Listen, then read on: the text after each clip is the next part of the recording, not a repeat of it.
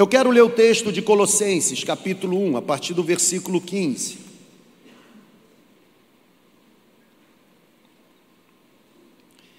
Colossenses, capítulo 1, a partir do versículo 15.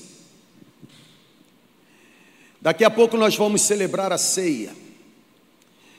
Mas eu quero pensar com você, a partir desse texto, sobre a motivação correta em sermos a igreja que nós somos.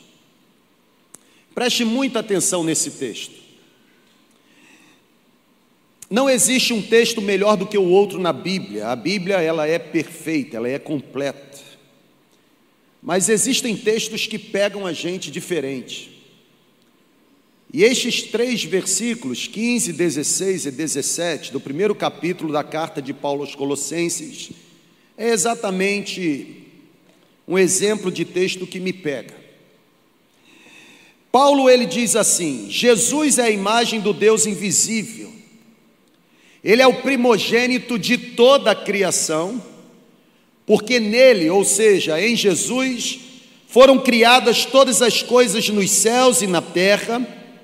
Nele ou em Jesus foram criadas as coisas visíveis e as invisíveis, sejam tronos, sejam soberanias, poderes ou autoridades, todas as coisas foram criadas por Ele e para Ele, porque Ele é antes de todas as coisas e nele tudo subsiste. Vamos orar? Senhor, por favor, nos dê a tua palavra revelada nessa manhã. Ilumina a nossa mente e a partir da ação do teu Espírito em nós, nos dê a capacidade de entender a revelação, a porção que o Senhor tem para nos entregar. É a minha oração e eu faço em nome de Jesus. Amém. Como eu disse para você, olhar para esse texto é encontrar algumas características de Jesus que de fato me impressionam. Paulo está escrevendo uma carta Alguns dizem que, de fato, essa igreja, a igreja dos Colossenses, não foi uma igreja organizada por Paulo. Mas o interessante é que Paulo escreve uma carta para essa igreja. E já no primeiro capítulo, ou ainda, sabe, no ritmo da introdução dos seus escritos, Paulo faz questão de ressaltar características acerca de Jesus Paulo diz que Jesus é a imagem do Deus invisível, que em Jesus todas as coisas que existem no céu e na terra foram criadas, que Jesus é o primogênito de todas as coisas, que nele nada poderia, ou sem ele nada poderia existir. Ou seja, olhar para esse texto é encontrar Paulo dizendo que Jesus é pré-existente, ou seja, ele existe antes de todas as coisas existirem, porque a sua existência não depende de uma outra causa ou de um outro fator ou de um outro poder, nada fez com que Jesus passasse a existir, ele sempre existiu.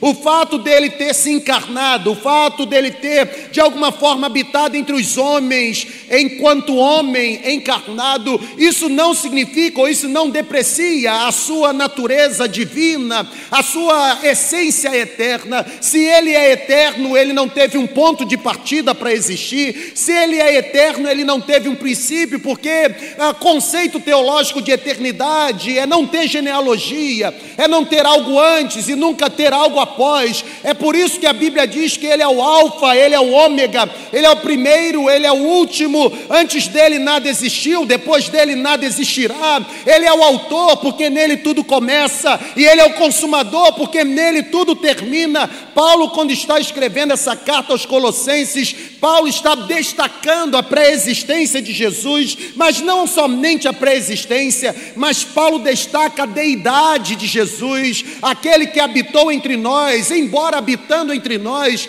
não deixou de ser perfeitamente Deus, não deixou de ter os perfeitamente os atributos divinos, aqueles que gostam de passar pelo tribunal da Santa Inquisição, nessa hora do exame, eh, do concílio examinatório, é perguntado sobre a função quenostática de Cristo, não é verdade? Aí o seminarista que estudou demais, ele recorre lá a Filipenses capítulo capítulo 2, versículo 5 a 10, e ele começa a recitar para impressionar. Haja em vós o mesmo sentimento que houve em Cristo Jesus, o qual, sendo Deus, não teve por usurpação alguma o ser igual a Deus, mas humilhou-se, esvaziou-se, assumiu a forma de homem e, na forma humana, foi obediente até morte morte de cruz, pelo que Deus o exaltou soberanamente e lhe deu o um nome que estava sobre todo nome, para que, ao nome de Jesus, todo joelho daqueles que estão no céu, na terra e debaixo da terra se dobre, e toda língua confesse que Ele é Senhor, para a glória de Deus Pai. Paulo não apenas fala nesses três versículos sobre a pré-existência, sobre a deidade, mas Paulo diz que Jesus de fato é o agente da criação porque Paulo diz no texto que sem ele nada do que existe no céu e na terra poderia passar a existir. Paulo diz no texto que ele é o revelador, ele é a imagem do Deus invisível. É por isso que quando os discípulos estavam com ele, os discípulos o questionaram, os discípulos disseram: Mostra-nos o Pai, ou pediram: Mostra-nos o Pai. E qual foi a resposta de Jesus? Estão comigo há tanto tempo e ainda não aprenderam que quem vê a mim, vê o Pai. Eu e o Pai somos um. Ele não é pré-existente. Paulo não apenas destaca a sua deidade. Paulo não apenas fala acerca do agente da criação, Paulo não apenas o apresenta como revelador daquele que é invisível, mas Paulo também diz que ele é a origem da vida. Sabe, gente, eu já disse isso algumas vezes e vou repetir. A visão do que uma igreja pode ser sempre me fascinou.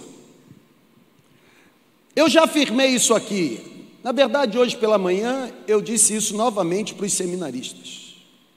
Todos os dias eu peço a Deus que Ele nunca me deixe perder o púlpito. A visão do que uma comunidade de fé local pode se tornar, isso me fascina.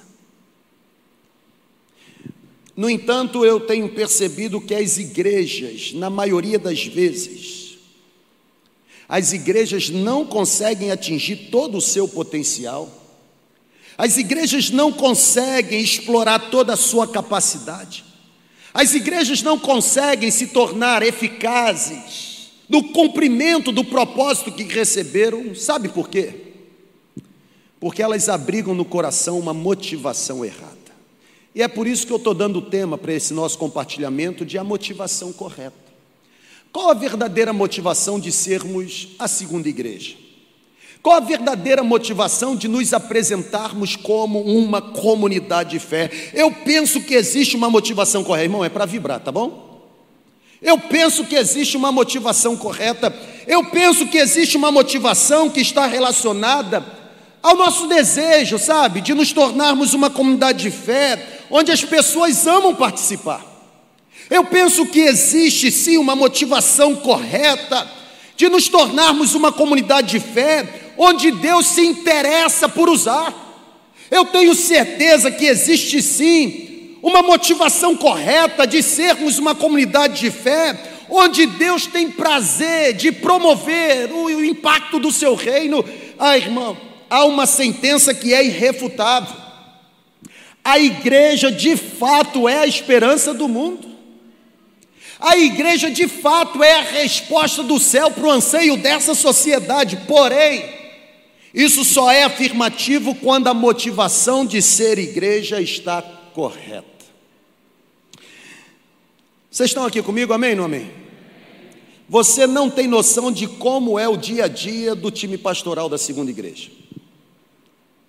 Todos os dias, sem exceção, nós nos esforçamos no planejamento de que tipo de igreja desejamos ser.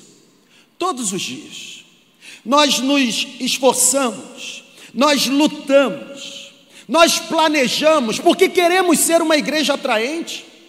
Queremos ser uma igreja relevante, queremos ser uma igreja irresistível, queremos ser uma comunidade que fascina, queremos ser uma comunidade implacável em persuadir ou influenciar pessoas a seguirem a Cristo. Nós queremos sim ser uma igreja que possua um incrível poder de atração, sabe? Nós queremos ser uma igreja onde as pessoas se sentem à vontade em participar. No entanto, tornar-se uma igreja atraente ou uma igreja irresistível, uma igreja relevante para as pessoas, não é a melhor motivação. Estão entendendo? Tornar-se uma igreja que fascina pessoas não é a motivação mais nobre. É bem verdade que não há nada de errado em querer planejar uma igreja onde as pessoas se sintam atraídas. É óbvio que não existe nenhum pecado em tentar ser uma igreja que possa de alguma forma alcançar, sabe, o coração das pessoas. Porém, mais do que ser uma comunidade irresistível para pessoas, eu quero afirmar nessa manhã: a maior e melhor motivação, a meu ver, é sermos uma igreja irresistível, não para a gente, mas ser uma igreja irresistível para o céu. Na minha opinião, a melhor, ou talvez maior, mais nobre motivação em fazermos o que estamos fazendo e realizarmos o que estamos realizando, não é outra senão arrancarmos aplausos do céu, fazermos o céu sorrir, irmão. A melhor e mais correta motivação é ser uma igreja com a qual o céu não pode deixar de se envolver profundamente. O pessoal estava aqui ministrando, eu estava ali imaginando. Como não se encantar com o fervor espiritual, com a atmosfera de adoração criada entre nós, irmão? Eu penso que a melhor e mais correta motivação é nos tornarmos essa igreja onde Deus tem prazer em abençoar, sabe? Onde Deus sente alegria em usar para manifestar a glória do seu nome.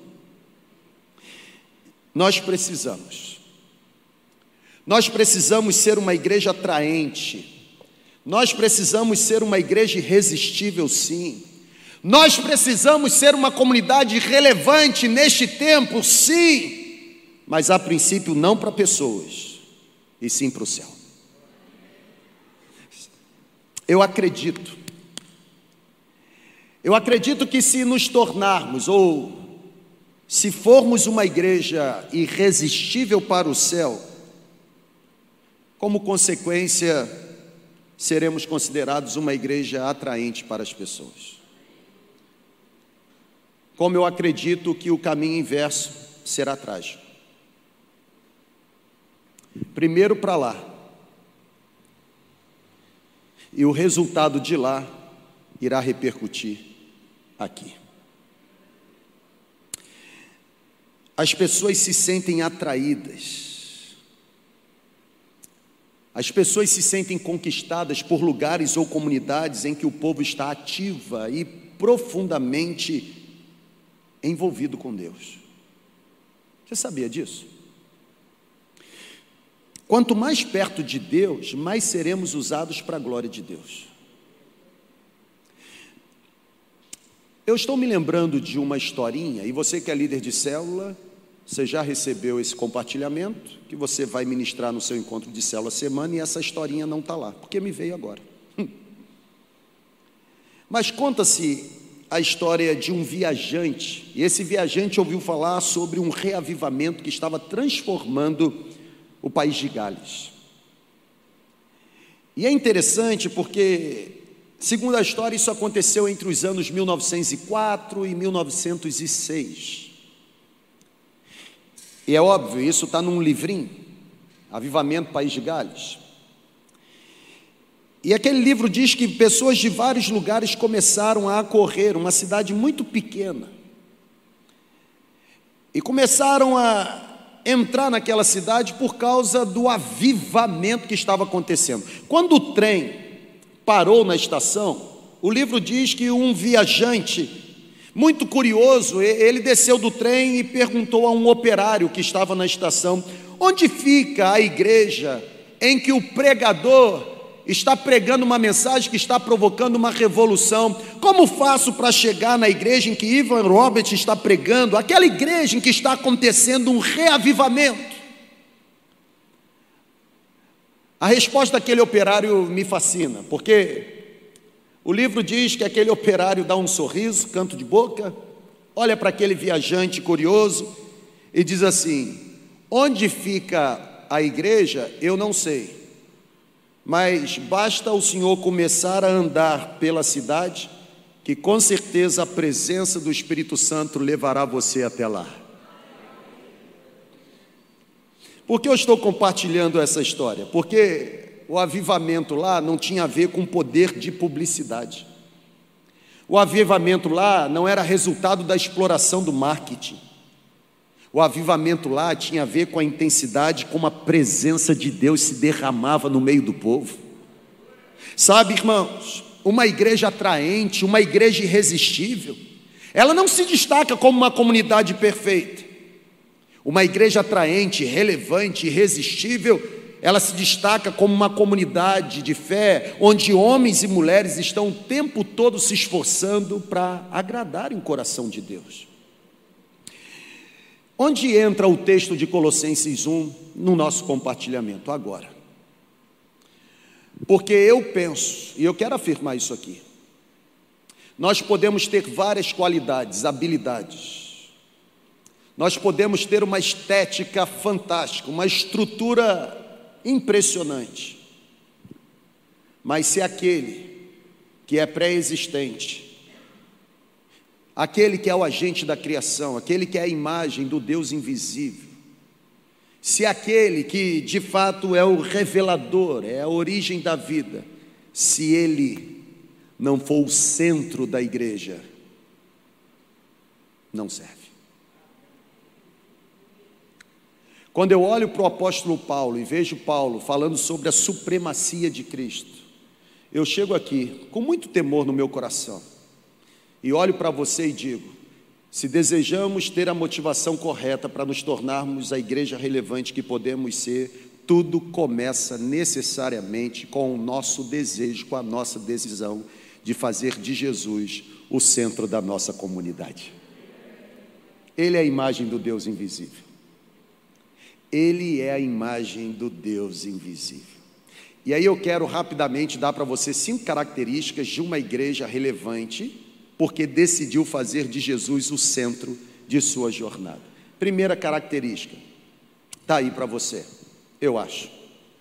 Primeira característica, quando Jesus se torna o centro de uma comunidade, primeiro lugar, nesta comunidade, porque Jesus é o centro, porque Jesus é a pessoa mais importante, você cresce espiritualmente. A educação espiritual numa comunidade em que Jesus é o centro é fundamentada na Bíblia.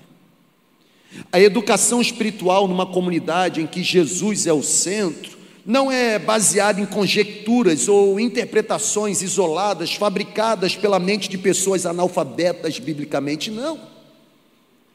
Numa comunidade em que aquele que é a imagem do Deus invisível, aquele em que todas as coisas foram criadas, porque sem ele nada do que existe poderia passar a existir. Quando uma igreja tem Jesus como a pessoa mais importante, quando uma igreja tem a centralidade em Cristo, quando uma igreja é completamente cristocêntrica, crescimento espiritual é uma realidade. Na verdade, irmão, crescimento espiritual não significa capital de conhecimento, crescimento espiritual não tem a ver com poder intelectivo, crescimento espiritual não é mensurado pela quantidade de dinheiro, crescimento espiritual é muito mais do que um desejo, crescimento espiritual é muito mais do que um anseio, crescimento espiritual é uma necessidade. Numa igreja em que Jesus é o centro, quem se envolve na igreja cresce espiritualmente, porque é impossível estar conectado nessa igreja e não ser cheio pela presença do Senhor da igreja. Mas numa igreja em que Jesus é o centro, uma segunda característica, é que você não apenas cresce espiritualmente, mas no segundo lugar, numa igreja em que Jesus é o centro, existe um forte senso de missão. Por que eu digo isso? Numa igreja em que Jesus é o centro, ela se torna relevante. Pode passar aí, tá? Por favor, o slide. Numa igreja em que Jesus é o centro, ela se torna relevante, ela se torna irresistível, ela se torna atraente porque existe um forte senso de missão. Irmãos, os frutos numa igreja relevante, porque Jesus é o centro, os frutos são visíveis. Não tem como deixar de reconhecê-los. Você pode não querer elogiá-los, mas não reconhecê-los só se for cego. Até porque cego também tem como reconhecer, porque começa a ouvir o testemunho das pessoas. Numa igreja em que Jesus é o centro, ela se torna relevante, ela se torna irresistível, ela se torna atraente porque as conversões elas são permanentes. A gente não faz uma conferência anual evangelística para trazer não crente para cá e tentar ganhá-los para Jesus.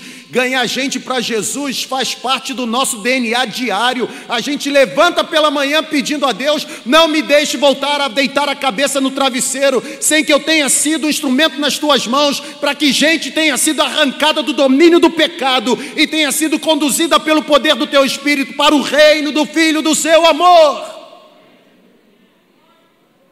numa igreja relevante, porque Jesus é o centro, ganhar pessoas para o reino é função, na verdade, é a função mais importante de alguém que se identifica como igreja. Influenciar pessoas, irmãos, a seguirem Jesus deveria ser a busca principal de cada cristão. Enquanto eu estiver aqui como pastor, você sempre vai me ouvir dizendo para você: para com esse negócio de abrigar no seu coração expectativa de ter cargo e função, isso é o império do nada.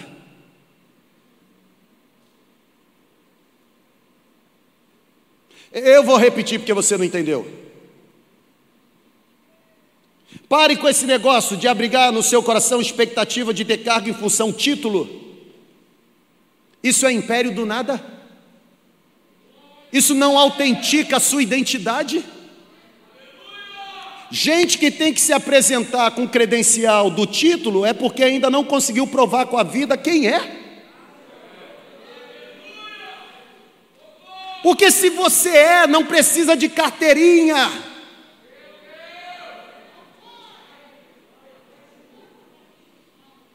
Igreja relevante só pensa em uma coisa, irmão: ganhar gente para Jesus.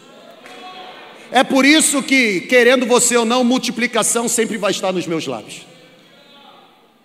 É por isso que, querendo você ou não, números sempre estarão fazendo parte da minha vida, porque os números me favorecem. São eles que identificam se eu estou perdendo tempo com aquilo que Deus não tem o menor interesse. Igreja relevante, atraente, irresistível, Irmãos, uma das grandes virtudes que nós temos aqui enquanto segunda igreja é exatamente a nossa seriedade com a teologia. Porque nós somos uma igreja teologicamente equilibrada. Nós não habitamos nos extremos. Nós conseguimos ter coragem de perguntar para nós mesmos se o que nós fazemos é puramente bíblico ou se é meramente cultural. Nós conseguimos identificar e distinguir o que de fato tem a ver com princípio, essência, conteúdo e o que é apenas a embalagem. Na verdade, nós somos uma comunidade tão abençoada por termos uma teologia tão equilibrada, que nós, inclusive, temos capacidade de conviver com o diferente sem tratar o diferente como dissidente.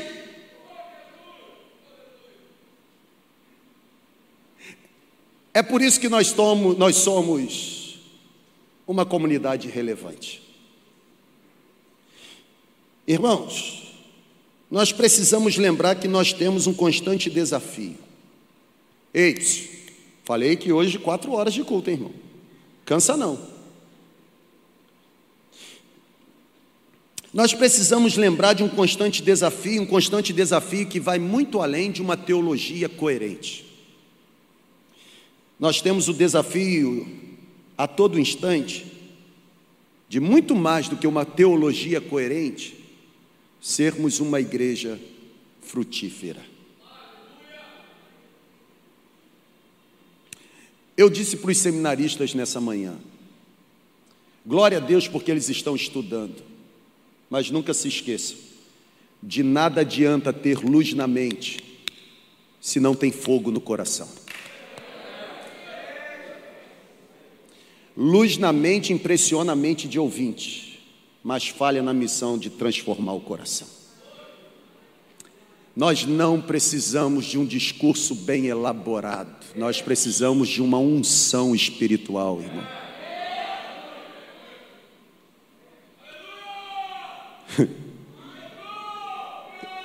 Ele está na casa. Com máscara. Sabe? Eu sempre gostei muito de estudar.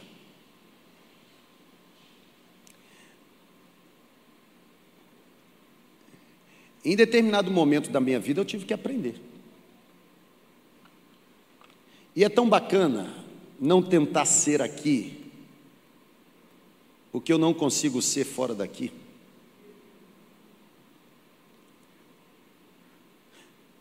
Talvez seja por isso também que somos tão relevantes. Porque nos mostramos como nós somos.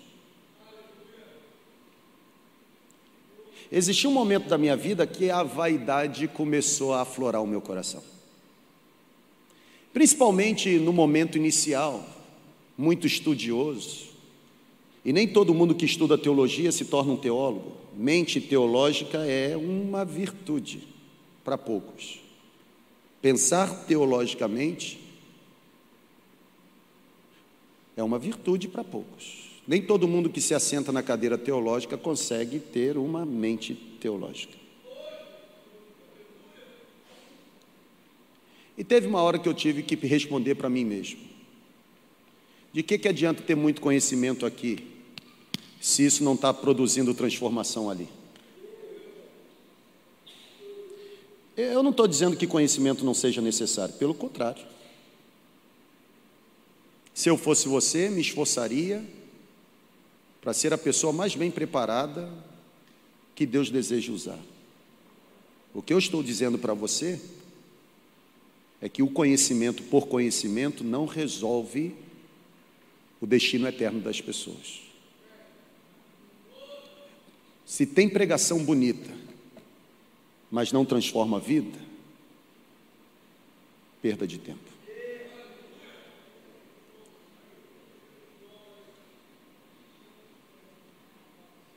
Tem que ter forte senso de missão.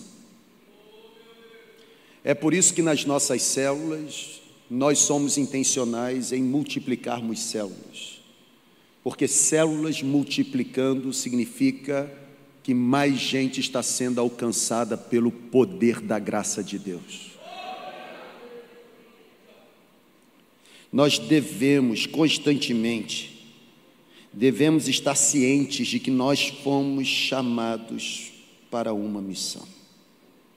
Irmãos, se não tivermos uma vida cristã autêntica, nós não cumpriremos a missão. Uma pessoa entra aqui e fica impactada com essa beleza toda, com a dinâmica de celebração. Mas eu pergunto: de que, que adiantou a gente planejar tudo isso, realizar em duas horas, e depois a pessoa sair daqui e continuar com a mesma vida miserável? Nós não somos um clube interessados em trazer agregados, e porque queremos agregados, agora o nosso desejo é apenas colocar sorriso nos lábios dos associados. Não, esse lugar é chamado casa de oração, Este lugar é o lugar onde a igreja de Jesus se reúne. E onde a igreja de Jesus se reúne, poder de Deus se manifesta. E onde o poder de Deus se manifesta, a obra do diabo é desfeita. Onde o poder de Deus se manifesta, endemoniados são libertos. Onde o poder de Deus se manifesta, a obra de Satanás é aniquilada. Onde o poder de Deus se manifesta, vidas são restauradas. Onde o poder de Deus se manifesta, aquele que estava perdido é encontrado pela graça. Onde o poder de Deus se manifesta, aquele que estava oprimido consegue consegue encontrar novamente estabilidade emocional, onde Deus se manifesta, onde o poder de Deus se manifesta, toda e qualquer obra de Satanás é aniquilada, irmão. Ó, oh, muito tempo atrás, eu era pequenininho. Muito tempo atrás, eu pequenininho, e eu me lembrava que lá em casa papai cantava: Sinto que algo de bom vai acontecer. Não lembra de vocês, né? Não é do tempo de vocês. Jesus está aqui, sentirei o seu poder, o teu nome exaltar, tua glória, falando ao meu coração. Sinto que algo de bom vai acontecer para mim e para você. É impossível estar reunidos em nome de Jesus e algo sobrenatural não acontecer, irmão.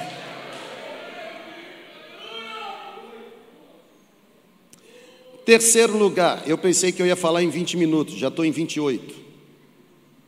Agora tem um cronômetro. Estão me oprimindo.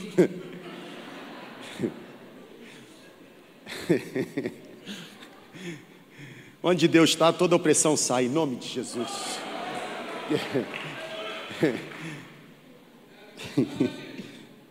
Verdade, mas tem relógio, irmão.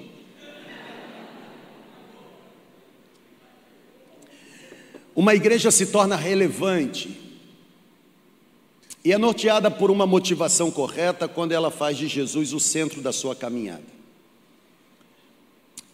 E uma igreja que transforma Jesus como centro, ela não apenas transmite crescimento espiritual e desenvolve esse forte senso de missão, mas terceiro lugar, ela se torna uma comunidade onde você almeja estar na celebração toda semana.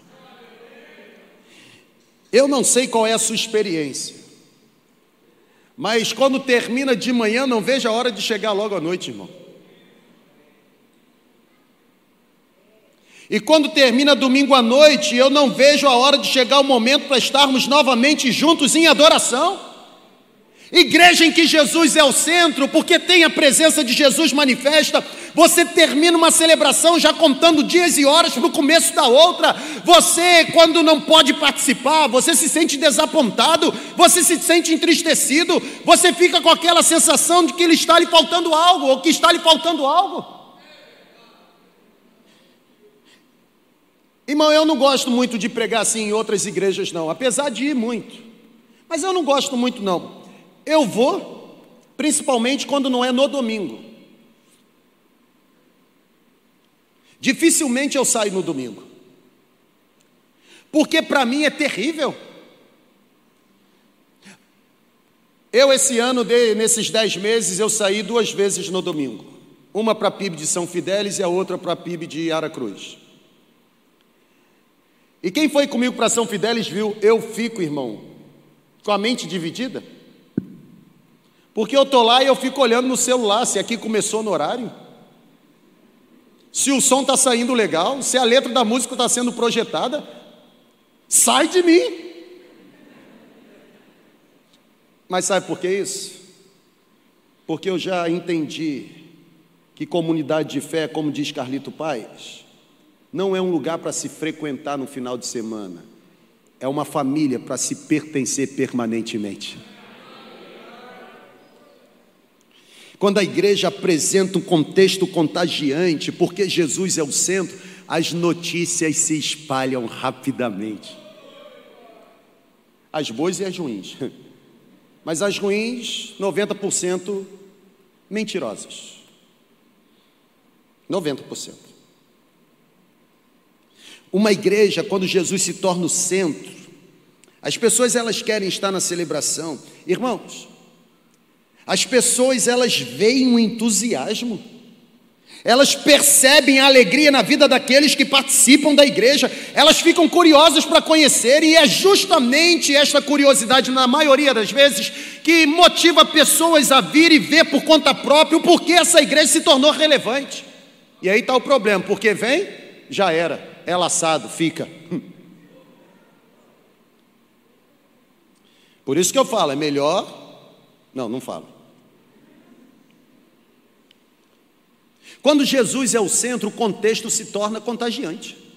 E quando o contexto se torna contagiante, as pessoas concluem que existe sim um lugar onde vale a pena ir e existe sim um movimento do qual vale a pena participar. Sabe, gente, quando a igreja é conduzida pela motivação correta, porque decidiu fazer com que Jesus seja o centro, ela se torna tão atraente, ela se torna tão irresistível, ela se torna tão relevante que as pessoas elas não sentem compulsão por saírem à caça de uma igreja diferente. Há um forte senso de satisfação, há um profundo compromisso, sabe? Há um profundo sentimento. Elas não se sentem nem à vontade de ir embora. Talvez seja por isso que a gente termina a celebração aqui e o pessoal ainda fica aqui. Aí o irmão tem que desligar o gerador para a gente cair na real e ir embora.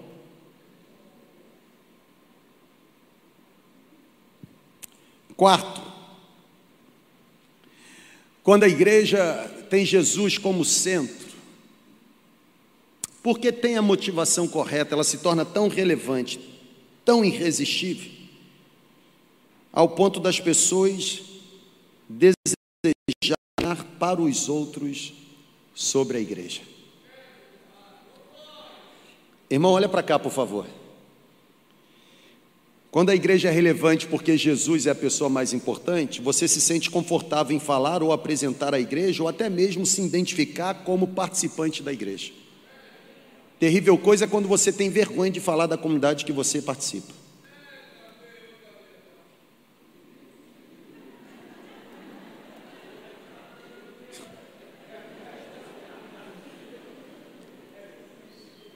Quando Jesus é o centro, essa igreja se torna tão leve, mas tão profunda e funcional, que existe um sentimento de alegria. Você não apenas se sente feliz em dizer da igreja que você participa, como você se sente desafiado a convidar outras pessoas a participarem. Irmãos, você acredita que as pessoas podem. Olha para cá, por favor. Você acredita que as pessoas podem ir, porque elas indo se sentirão bem, serão bem tratadas, ouvirão uma palavra de libertação, serão encorajadas. Até porque você, porque sabe que a igreja é relevante por causa de Jesus, você não espera perfeição, porque uma igreja atraente relevante, ela não é um modelo de perfeição, ela é um modelo de crescimento. Como ser perfeita? Habitada por um monte de gente imperfeita. As falhas existem, sim ou não? As falhas acontecem, sim ou não? Mas nós podemos e devemos aprender e crescer com as falhas. Já dizia um antigo provérbio inglês que um mar calmo jamais irá tornar um marinheiro habilidoso. É na adversidade que nós crescemos. Para terminar, porque Jesus se torna o centro, a motivação é correta e a igreja se torna relevante, quinto e último, pode passar o slide, por favor. Você é desafiado a se submeter a uma constante transformação de vida. Irmão, você a cada dia precisa se tornar uma pessoa diferente de quando você chegou. Você precisa ser encorajado a viver de outra maneira. Você precisa desfrutar de um processo interminável de santificação, irmão. Numa igreja em que Jesus é o centro, você não consegue se esconder na multidão.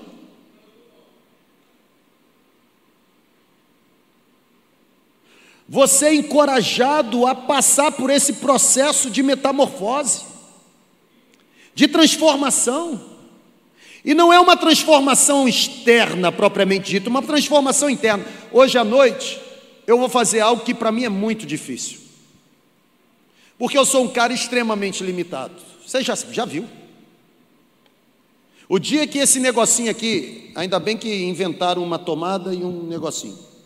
Porque o dia que esse brinquedinho apaga, irmão, eu já subo aqui com a perna tremendo, aí dá diarreia. Eu fico desesperado. Mas Deus colocou no meu coração uma palavra sobre a vida de Pedro para logo mais. Que eu vou pegar na sua mão e vou andar com você na história de Pedro. E vai ser difícil porque não tem esboço. Mas sabe qual é o objetivo? O objetivo é chegar no final da administração, e é isso que eu vou fazer: olhar para você e perguntar: o primeiro Pedro ou o segundo Pedro? Como pode permanecer tanto tempo dentro de uma comunidade relevante e continuar manifestando atitudes tão carnais? Porque se ela é relevante, é porque ela tem a motivação correta. E se ela tem a motivação correta, é porque ela é cristocêntrica. Se ela é cristocêntrica, é porque Cristo é o centro. Como pode uma comunidade em que Cristo é o centro, as pessoas que estão conectadas a ela não serem transformadas pelo Senhor da igreja? Abaixo a carnalidade entre nós. Sabe, irmão? Eu vou concluir, e aí a gente já celebra a ceia. É por isso que o pessoal já está aqui em cima. Não se espante, não.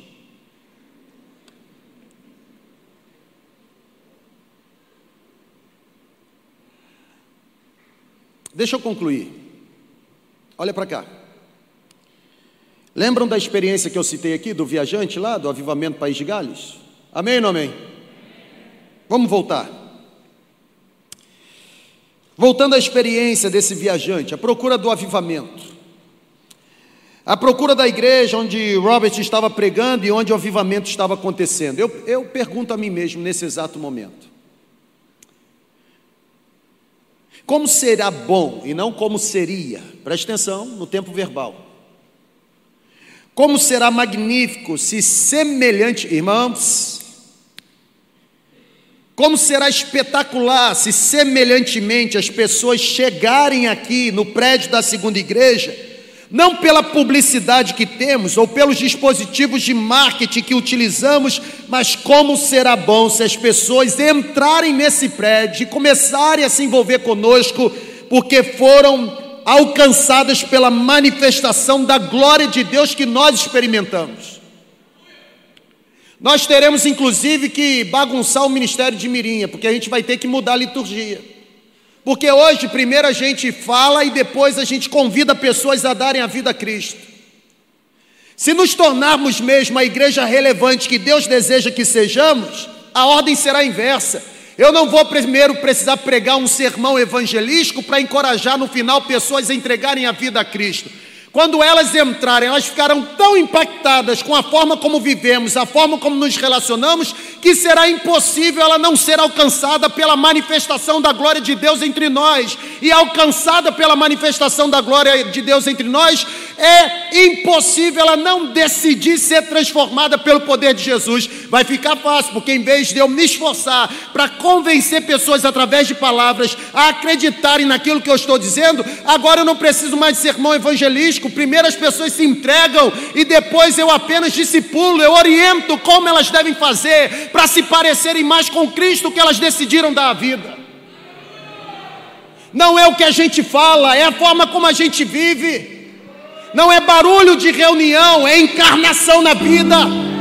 Sabe, gente, Chegou o tempo mesmo de nos levantarmos. Ah, há algum tempo atrás eu estava aqui com essa blusa, dia 30 de junho do ano de 2019, aqui nesse púlpito, 10 horas da manhã, com essa blusa. Eu falei para você que quando falta pão na casa do pão, de fato as pessoas vão embora, mas quando as pessoas sabem que tem pão na casa do pão, os moradores de Moab voltam. Está na hora de nós, enquanto igreja, nos levantarmos de forma relevante e alcançarmos os moradores de Moab que estão perdidos. Enquanto houver pão na casa do pão, haverá morador sendo saciado pelo pão vivo que desce do céu.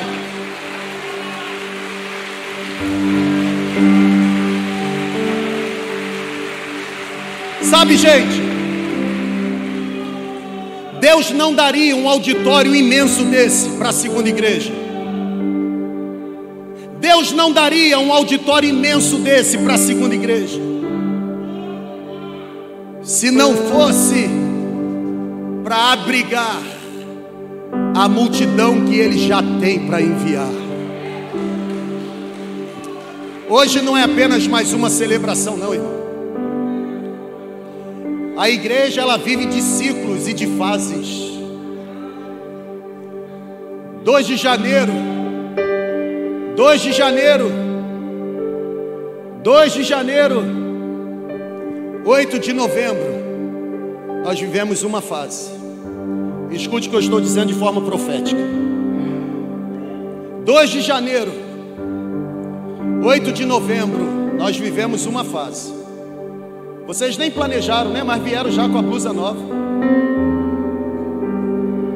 Hoje, na agenda de Deus, está iniciando uma nova fase.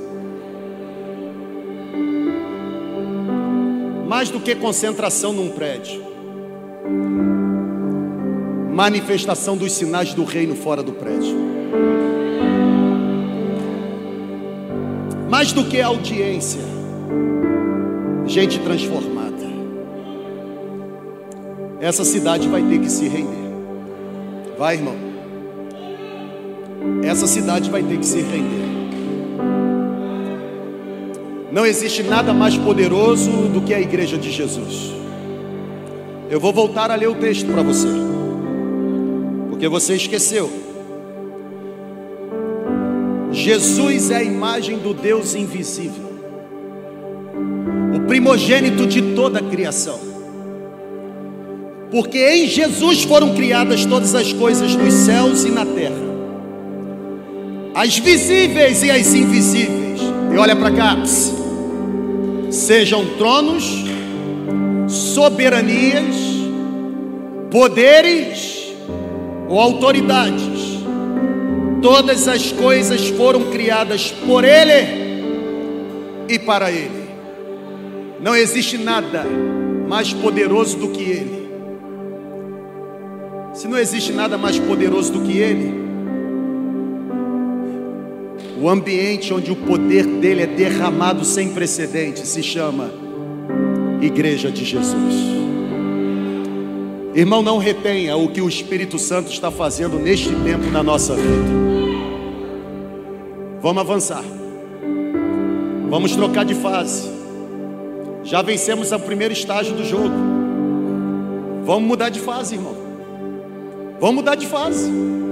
Se você quiser repetir a fase, irmão, não, não repita, nós já vencemos. Vamos mudar de fase. Nosso chamado é avante. Esquecendo-me das coisas que para trás ficaram e avançando para as que estão adiante, prossigo para o alvo. Bem-vindo à segunda igreja. Uma comunidade leve, profunda, funcional. Uma comunidade que se reúne nos prédios, mas também nas casas, presencialmente, online. Mas uma comunidade relevante, irresistível, não apenas para pessoas, mas principalmente para o céu, porque decidiu fazer de Jesus o Senhor da igreja. Erga sua mão assim, por favor.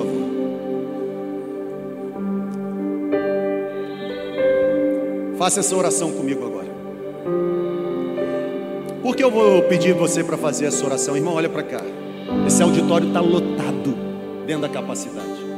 Na verdade, eu não sei nem se o outro está sendo utilizado. Apesar de sermos muitos, aos olhos de Deus nós somos um só corpo. Josué capítulo 7, quando Acã pecou, a queixa de Deus não foi com Acã, a queixa de Deus foi porque os israelitas fizeram.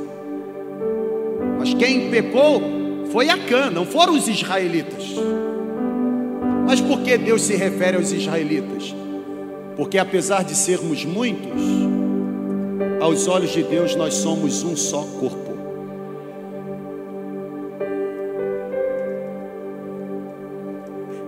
Dá para ele o governo dessa igreja? Isso é profético. Dá para ele o governo dessa igreja. Entrega para ele.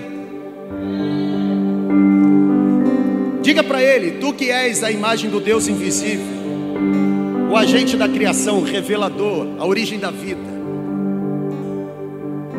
Nenhuma pretensão nossa termos o controle da segunda igreja.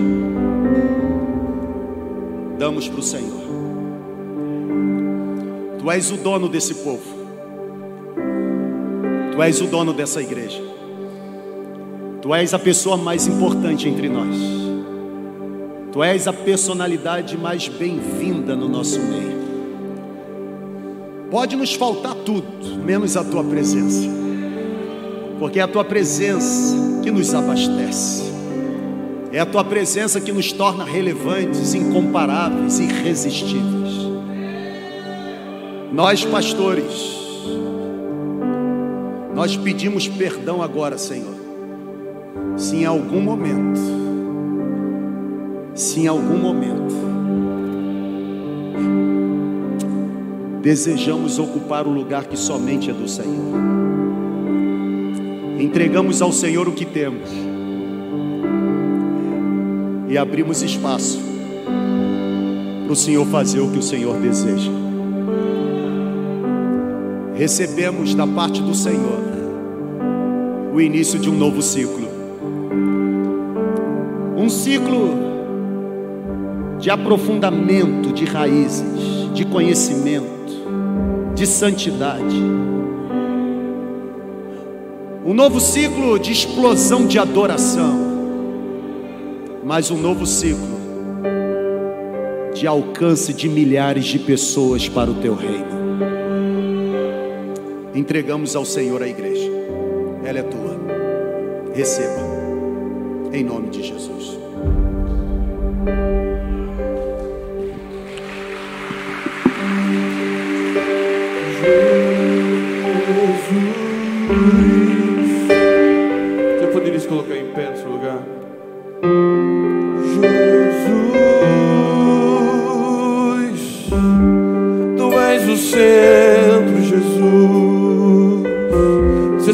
Capaz de cantar um cântico novo. Dizer isso seria dizer: Jesus é capaz, Ele quer, Ele quer colocar um cântico novo nos seus lábios. Você nunca cantou na sua vida, comece a cantar agora. Erga suas mãos para os céus. Comece a cantar um cântico novo. Deixa fluir do seu interior a centralidade de Jesus. Diga o quanto Ele é importante para você. Comece a cantar aí, mesmo no tom que o Espírito Santo direcionar o seu coração, os seus ouvidos. Comece a cantar aí no seu lugar. Você seria capaz de cantar? Você seria capaz de deixar os seus lábios à disposição do Espírito Santo de Deus que está entre nós? Não fique na expectativa de mais uma canção, mas comece a cantar. Ele está aqui nesse lugar, ele quer ouvir esse cântico novo. Comece a cantar. Diga que ele é lindo que Ele é maravilhoso, Ele é unigênito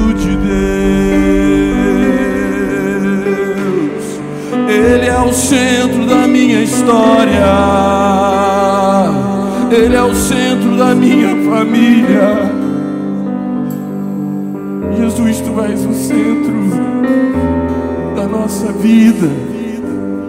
Tu és a nossa motivação. Cante mais alto, cante mais alto, cante mais alto a Ele. Não fique parado aí. Você que está na sua casa, edifique um altar de adoração a Ele. Exalte a Ele, exalte a Ele, Ele é o centro, Ele é o centro desta igreja.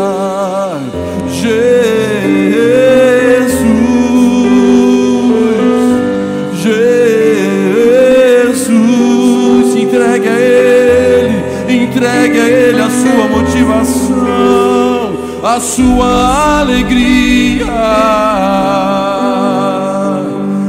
Edificamos aqui um altar de adoração, assimilamos toda a mensagem recebida nesta manhã. Ela vai refletir segunda, terça, quarta, quinta, toda a nossa vida.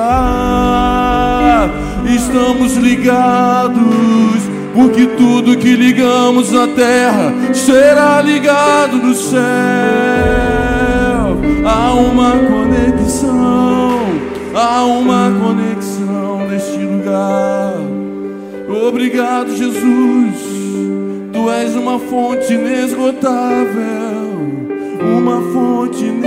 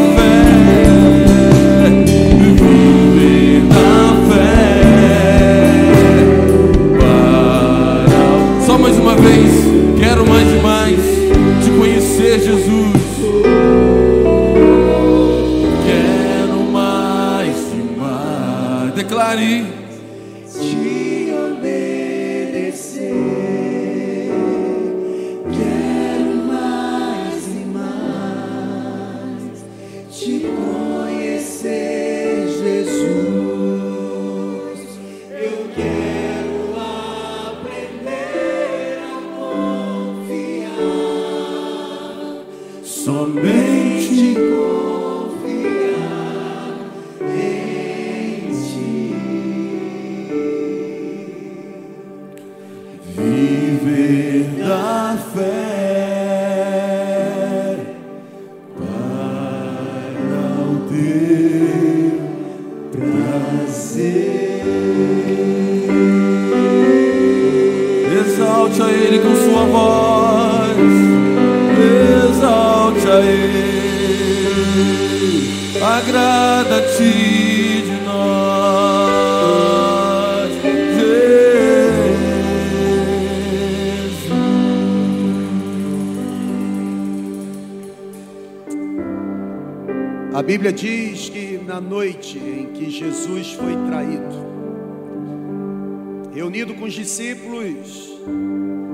tomou o cálice, ele pegou o pão. Foi uma noite especial. Na verdade, foi uma noite de ministração de ensinamentos. Foi na noite em que Jesus, de fato, ensinou os discípulos que eles seriam conhecidos como discípulos, não pelos milagres que iriam realizar, mas pelo amor que iriam manifestar. Foi naquela noite, foi naquele dia, que junto com os seus discípulos, Jesus olhou para Pedro, e agora com uma bacia, com um bocado de água, começou a lavar os pés, não só de Pedro, e foi interessante porque Pedro olhou para o mestre e disse: Não podes lavar os meus pés. Sou eu que tenho que lavar os seus pés. Porque Jesus sempre teve o padrão de liderança pelo exemplo, Jesus, Jesus disse: Pedro, vocês me chamam de mestre e senhor, e de fato eu o sou. E eu, sendo mestre e senhor, faço isso, vocês devem fazer a mesma coisa. E nisto vocês serão conhecidos como meus discípulos, se vocês amarem-se uns aos outros como eu amei vocês. O apóstolo Paulo, quando vai escrever a sua carta à igreja dos Coríntios, o apóstolo Paulo faz menção desta cena deste capítulo da história. É por isso que o apóstolo Paulo, no capítulo 11 da primeira carta, a partir do versículo 23, ele diz para aqueles cristãos da cidade de Corinto: O que eu recebi do Senhor passo a transmitir, que na noite em que Jesus, ou que o Senhor foi traído, ele tomou o pão e, tendo dado graças, disse: Este pão é dado em favor de vocês. Naquele dia, até o traidor estava lá. E participou, porque Jesus disse que seria traído por aquele que comia do prato. Não sei como nós hoje identificaríamos aquele tipo de ceia.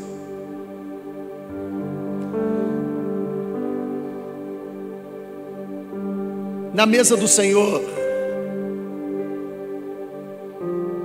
sempre tem espaço para mais um pecador que se arrepende dos seus pecados. Jesus ele pega o pão, e segundo o relato bíblico, ele dá graças, ele agradece, e ele diz: Esse pão é dado em favor de vocês, é o meu corpo, ou representa o meu corpo. O corpo que foi colocado no madeiro, apesar do madeiro não possuir as medidas daquele corpo. E fica claro que de fato aquela cruz não era para Jesus, de tão pesada que estava. O mestre não foi capaz de levá-la até o Gólgota, até o lugar da caveira. O local da crucificação, que ficava fora dos muros da cidade de Jerusalém. A história bíblica diz que naquela via crucis, após terríveis sofrimentos, maus tratos provocados pelo ódio da humanidade, ódio que era subproduto do espírito pecaminoso, foi esbofeteado, teve a sua face cuspida, sua fronte perfurada pela coroa de espinho, não abriu a sua boca. Isaías diz isso: como ovelha muda foi levada ao matador. Hum. Aquele corpo que foi dado por nós, assumindo o nosso lugar. Aquele corpo que foi dado por nós, suportando a punição do pecado que é nosso. Por isso que a gente diz que aquele sacrifício não apenas foi vicário ou expiatório, mas foi substitutivo e propiciatório. Eu queria que você parasse um pouquinho e E se o sacrifício na cruz representa algo para você, eu queria que você agradecesse mais uma vez.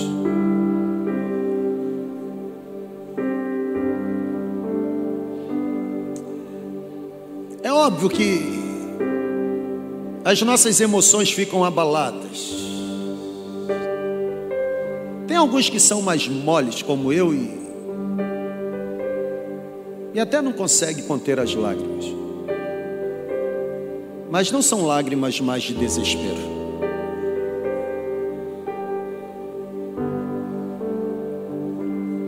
Não são lágrimas mais de frustração. Hoje não são lágrimas fúnebres.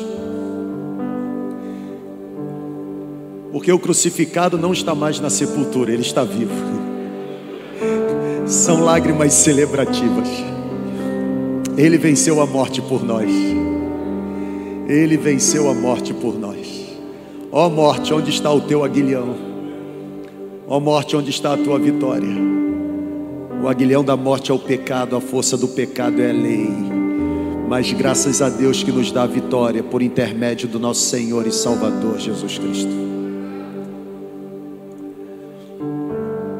Senhor, nós agradecemos pelo sacrifício como comunidade, nos rendemos em gratidão, porque o Senhor nos tirou da morte, que é resultado do pecado, e nos deu a vida eterna em Cristo Jesus.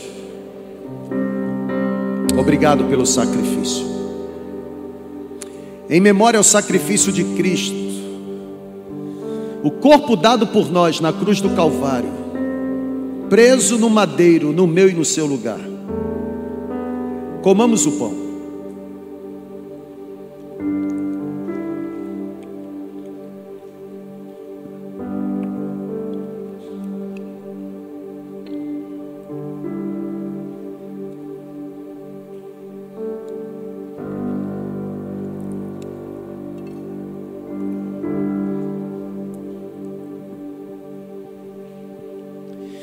Tanto aqui na igreja presencial, quanto você na igreja online, que está participando conosco deste momento singular na igreja.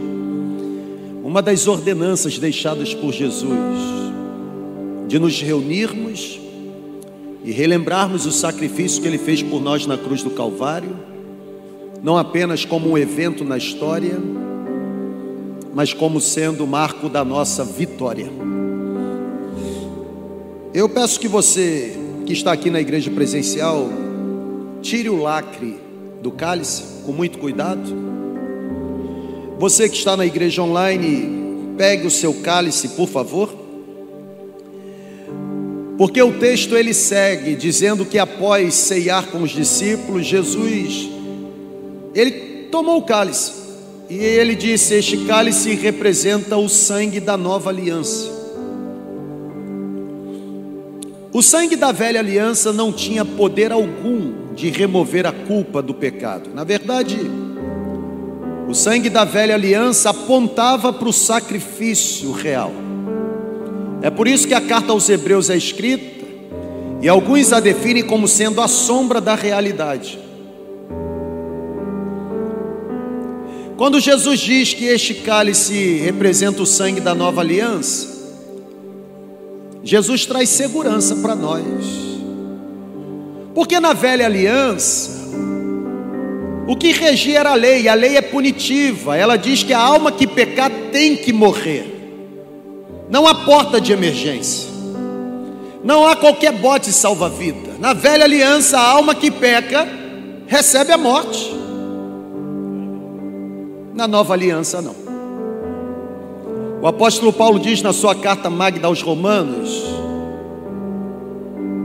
que o salário do pecado é a morte, verdade.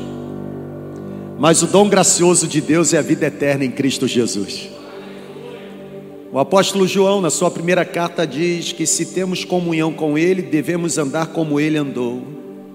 E agora temos comunhão uns com os outros, e o sangue de Cristo Jesus nos purifica de todo pecado.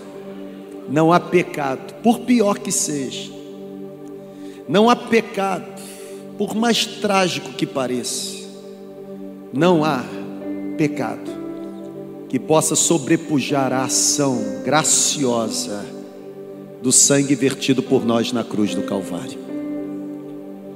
Esse momento é um momento tão singular para a igreja, que se nós não tivéssemos limitados por conta do contato físico, nós faríamos o que sempre gostamos de fazer. E as igrejas fazem isso em todos os lugares. Trocamos o cálice, não é verdade? E nós trocamos simbolizando a unidade, o compromisso mútuo, a identidade enquanto corpo, não vamos trocar o cálice. Mas podemos pelo menos olhar em direção de quem está perto da gente. E ainda que abafado pela máscara, embora ele não consiga ouvir, podemos sinalizar com os olhos para ele: eu e você somos um em Cristo Jesus. Eu e você somos um em Cristo Jesus. Eu e você somos um em Cristo Jesus. Em memória ao sangue de Cristo vertido na cruz do Calvário, por mim e por você. Bebamos.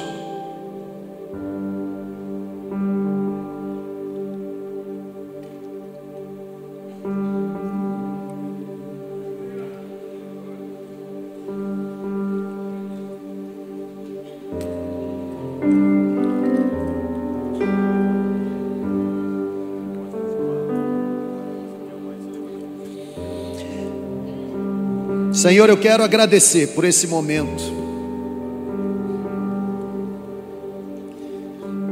Um momento tão sublime para nós.